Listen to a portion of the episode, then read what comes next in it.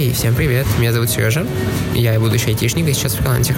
Привет-привет, меня зовут Элли, я тоже хочу связать свою жизнь с IT, сейчас я активный блогер. И это не IT-подкаст.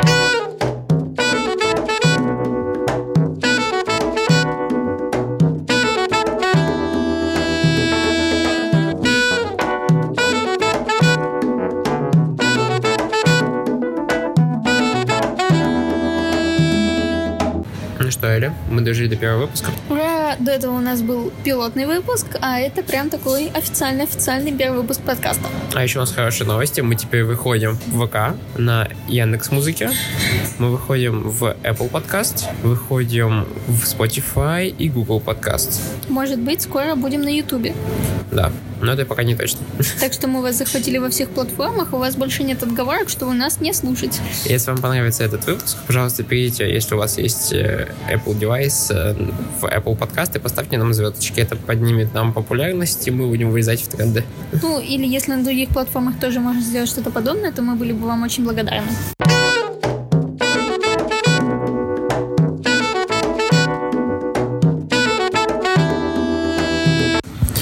А сейчас давай перейдем к темам нашего подкаста. Мы сегодня будем говорить в первой части подкаста про учебу. Сережа будет задавать мне вопросы, а я постараюсь на них ответить, как на какой-нибудь пресс-конференции. Давай начнем. Первая подтема нашей темы — это как найти теорию и вообще где ее брать.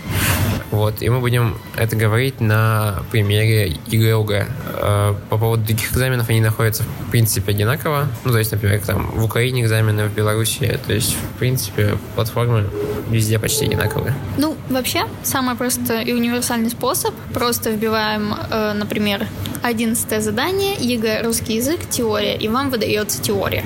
И так работает абсолютно с любым предметом, с любым заданием, потому что в интернете достаточно много всего. Если говорить о каких-то конкретных м, сайтах и каких-то источниках информации, очень классный сайт по русскому это Rustutors. На нем очень много теорий как по сочинению, так и по тестовой части. Плюс есть алгоритмы, как решать тестовую часть. И это прям очень-очень классный сайт. Я к нему готовилась и к итоговому сочинению в том числе. Очень много оттуда брала. Вот. Для других предметов есть сайт Examer, на нем тоже очень много теорий. Именно сайт, а не их приложение и не платная платформа, а вот у них именно на сайте есть э, не- несколько теорий. Там тоже очень хорошо рассказано все. Вот. Можно брать теорию из, опять же, Ютуба. На нем очень много записей бесплатных вебинаров. Например, есть канал у Сотки онлайн-школы, там сохранены все записи вебинаров. У Умскула есть бесплатные вебинары. Из таких прям теоретических э, есть Фоксфорд, но я его не очень рекомендую, потому что там очень-очень нудно и очень много старых именно вебинаров. Вот. И есть еще группы ВКонтакте, в которых разбирается каждый отдельный предмет и теория, и практика. Это ЕГЭ 100 баллов. Вот. А по поводу информатики еще экзамена ЕГЭ ОГЭ можно смотреть Информатик БУ на ютубе канал. Рассказывает очень хорошо, очень интересно. У него есть стримы на Твиче, как где он разбирает прям задания. Поэтому, если вам надо подготовиться к информатике на хороший балл, то добро пожаловать к нему. Давай перейдем уже к следующему вопросу тогда, мне Да, кажется. давай. Исчерпывающий ответ.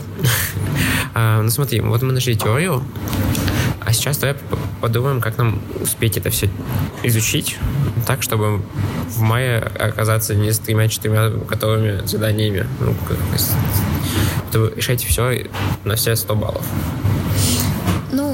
Самое важное это не распыляться очень сильно. То есть, например, выбрать для себя несколько YouTube-каналов с э, стримами и записями вебинаров бесплатных. Вот, если сами готовитесь. Если готовитесь не сами, то вам, конечно же, легче. У вас есть перманентное расписание, когда что вы делаете, когда что сдаете. И с этим проще. Другой момент как это совмещать с школой. Вообще у нас время с вами очень ограничено. У нас есть сутках всего 24 часа, при этом из них а, определенная часть времени перманентно уходит на сон, на еду и всякие другие потребности базовые, которые мы должны с вами удовлетворять, чтобы жить полноценно.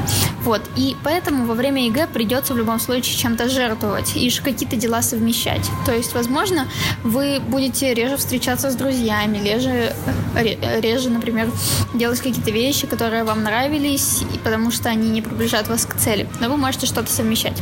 Например, вы можете взять друзей и вместе с ними готовиться к ЕГЭ. Сходить в кому-то домой, либо в библиотеку, в кофейню, вместе прям сесть и открыть задание, и либо каждый делает свое, либо вы вместе делаете одно и то же, что-то обсуждаете, и таким образом вы сможете совмещать и общение, и подготовку. Получается, вы будете к цели двигаться, при этом не рисковать чем-то, что для вас очень важно.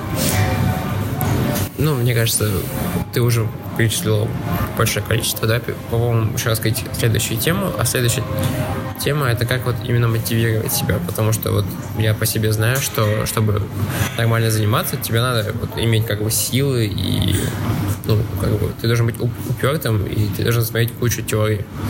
Вот где найти мотивацию? У меня недавно был пост на эту тему в блоге. Можно посмотреть. Я там писала, как можно найти мотивацию, как себя мотивировать. Но сейчас кратенько пройдемся по основным пунктам. Во-первых, нужно знать, для чего вы это делаете.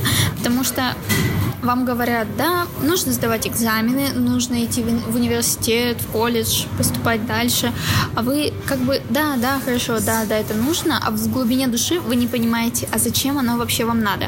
Поэтому есть такая техника, опять почему, которую вы должны задавать, чтобы докопаться до своего истинного желания, чтобы понять, зачем вы это делаете. Например, я хочу сдать ЕГЭ на 280 баллов. Почему? Потому что я хочу поступить в университет на бюджет. Почему? Потому что я хочу учиться на специальности, которая мне нравится. Для чего мне нужно это? Для того, чтобы жить жизнью, которую я хочу. Как бы я понимаю, что ЕГЭ для меня это просто испытание, которое я должна пройти, чтобы жить так, как мне нравится. И поэтому мне намного проще сесть и открыть вебинар, потому что я понимаю, конкретно, зачем мне это нужно. Я вам очень рекомендую проделать такую штуку, чтобы как минимум одной причиной у вас стало меньше. Вот. Другое, как нужно сохранять мотивацию, это добавлять в любом случае другие активности, которые вам нравятся. Например, у Сережи есть очень классный способ, как получить мотивацию заново. Он начинает уходить в музыку и начинает анализировать произведения, даже новые, с тем, что он знает, смотрит клипы, их оценивает, и ему это нравится, у него появляется очень много идей, и после этого он готов посмотреть даже вебинары по математике с такой радостью, что я вообще очень удивляюсь, и мне всегда так нравится, когда Сережа начинает переключаться, и получается, он не бездействует, когда у него нет мотивации учиться, а он ее забирает и при этом развивается в другой сфере. Так что это тоже очень крутой способ, и не нужно зацикливаться только на ЕГЭ. ЕГЭ это все-таки, ну, и экзамены, в принципе, это не, толь, не вся наша жизнь. Она, наша жизнь состоит еще из очень многого, и не нужно лишать себя этих радостей. Вот знаешь, э, когда я думаю, когда у меня нет мотивации, я опять сижу, я думаю, может все бросить нафиг и пойти к репетитору. То есть я дам всего 300, ну, рублей 500 за занятия, но зато он меня будет заставлять что-то делать. Вот стоит ли идти к репетитору или лучше заниматься одному? Можно идти к репетитору, можно заниматься одному, это все зависит от саморегуляции. Если действительно ну, не можешь себя никак заставить, не можешь себя никак организовать, то да, лучше пойти к репетитору, либо в онлайн-школу, э, что тебе удобнее.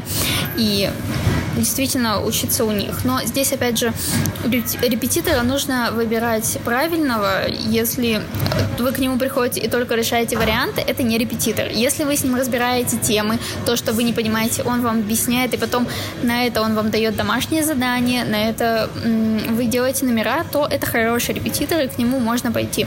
Если у вас э, вы понимаете, что вы в группе заниматься можете, то вам стоит пойти в онлайн-школу. Там все равно есть куратор, который вам поможет, э, но при этом вы можете заниматься дома, вам никуда не нужно ходить, и так вы можете получить больше знаний. В общем, выбирайте здесь любой путь. Но без репетитора заниматься тоже можно. Можно готовиться к ЕГЭ самостоятельно. Просто здесь нужно понимать, что это от вас требует очень большого уровня осознанности и ответственности за свое будущее.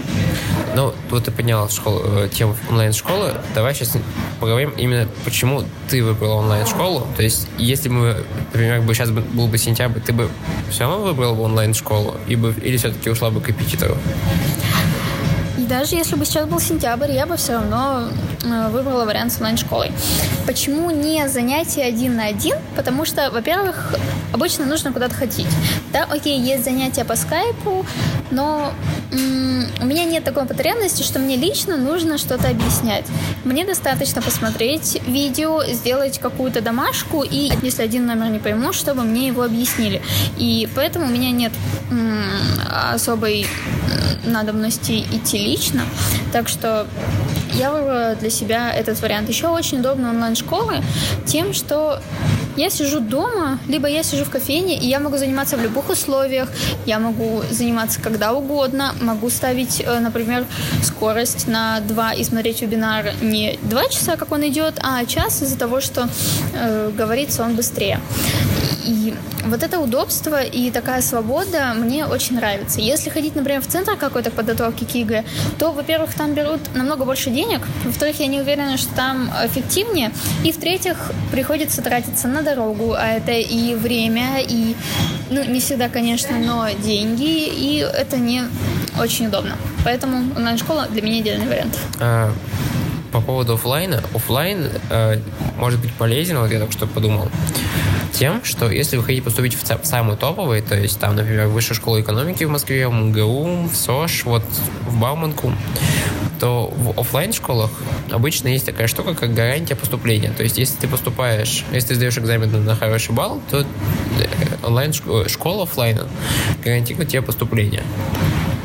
То есть, в принципе, если ты можешь вот, в данный момент оплатить себе подготовку к экзаменам, сдать его прям ну, очень хорошо, на, там, на 90 на 100 баллов каждый предмет, то в принципе есть смысл идти в, в офлайн школу. Если же нет, ну если, если ты не готов выплатить больше, чем 100 тысяч вот в данный момент, то все-таки лучше становиться на онлайн школах, репетиторах или само, само, саморазвитие. Вообще, да, эм, гарантия поступления – это очень классно, и получается, вы вкладываете эти 100-200 э, тысяч на подготовку, и если что, то вам их возвращают, и вы эти деньги уже вкладываете в обучение. Возможно, этого хватит э, на один год, но все-таки э, они могут вам вернуть и дадут какие-то гарантии. Онлайн-школ обычно гарантий таких нет. Да. Мне кажется, мы по поводу учебы неплохо так поговорили. Вроде бы прошлись по основным моментам. Думаю, пора переходить к технологиям.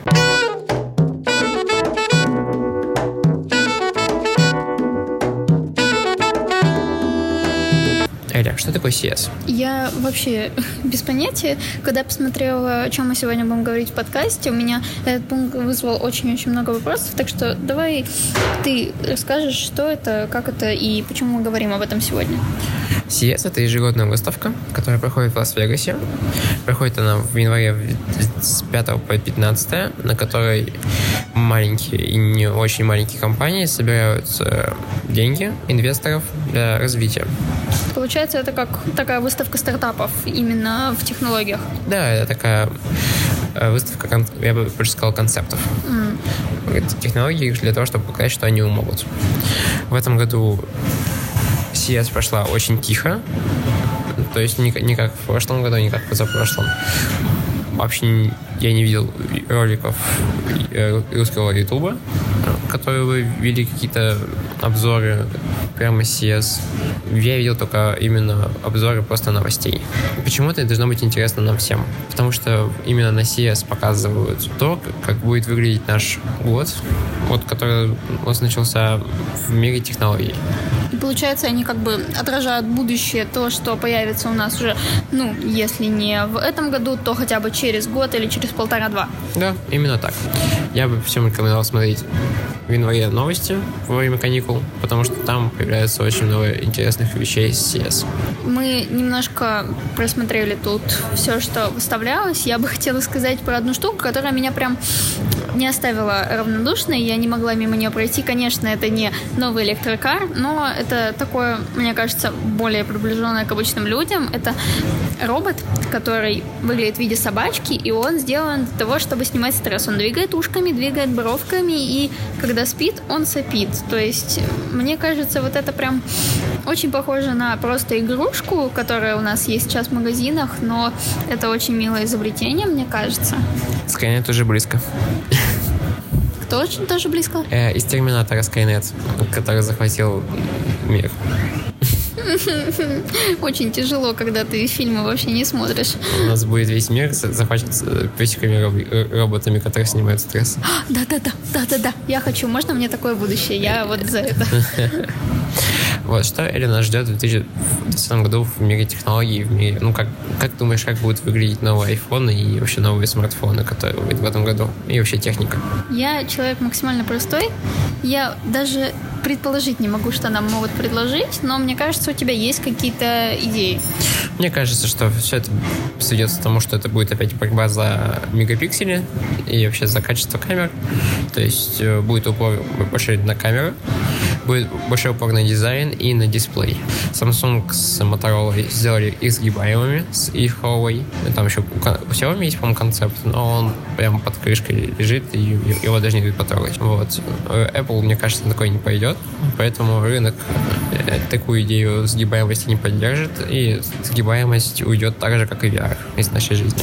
Ну, я как потребитель тоже не поддержала бы такую идею, потому что это не очень практично. Что ты сделаешь с этим сгибающимся во все стороны телефоном? Ну, окей, игрушка там на пару дней поиграться, но как серьезный девайс, серьезную технику ты это воспринимать не будешь. Да.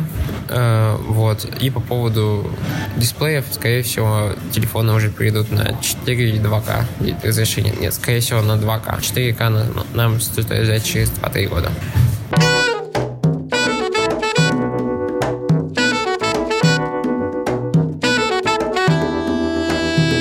И подошел к концу наш первый выпуск.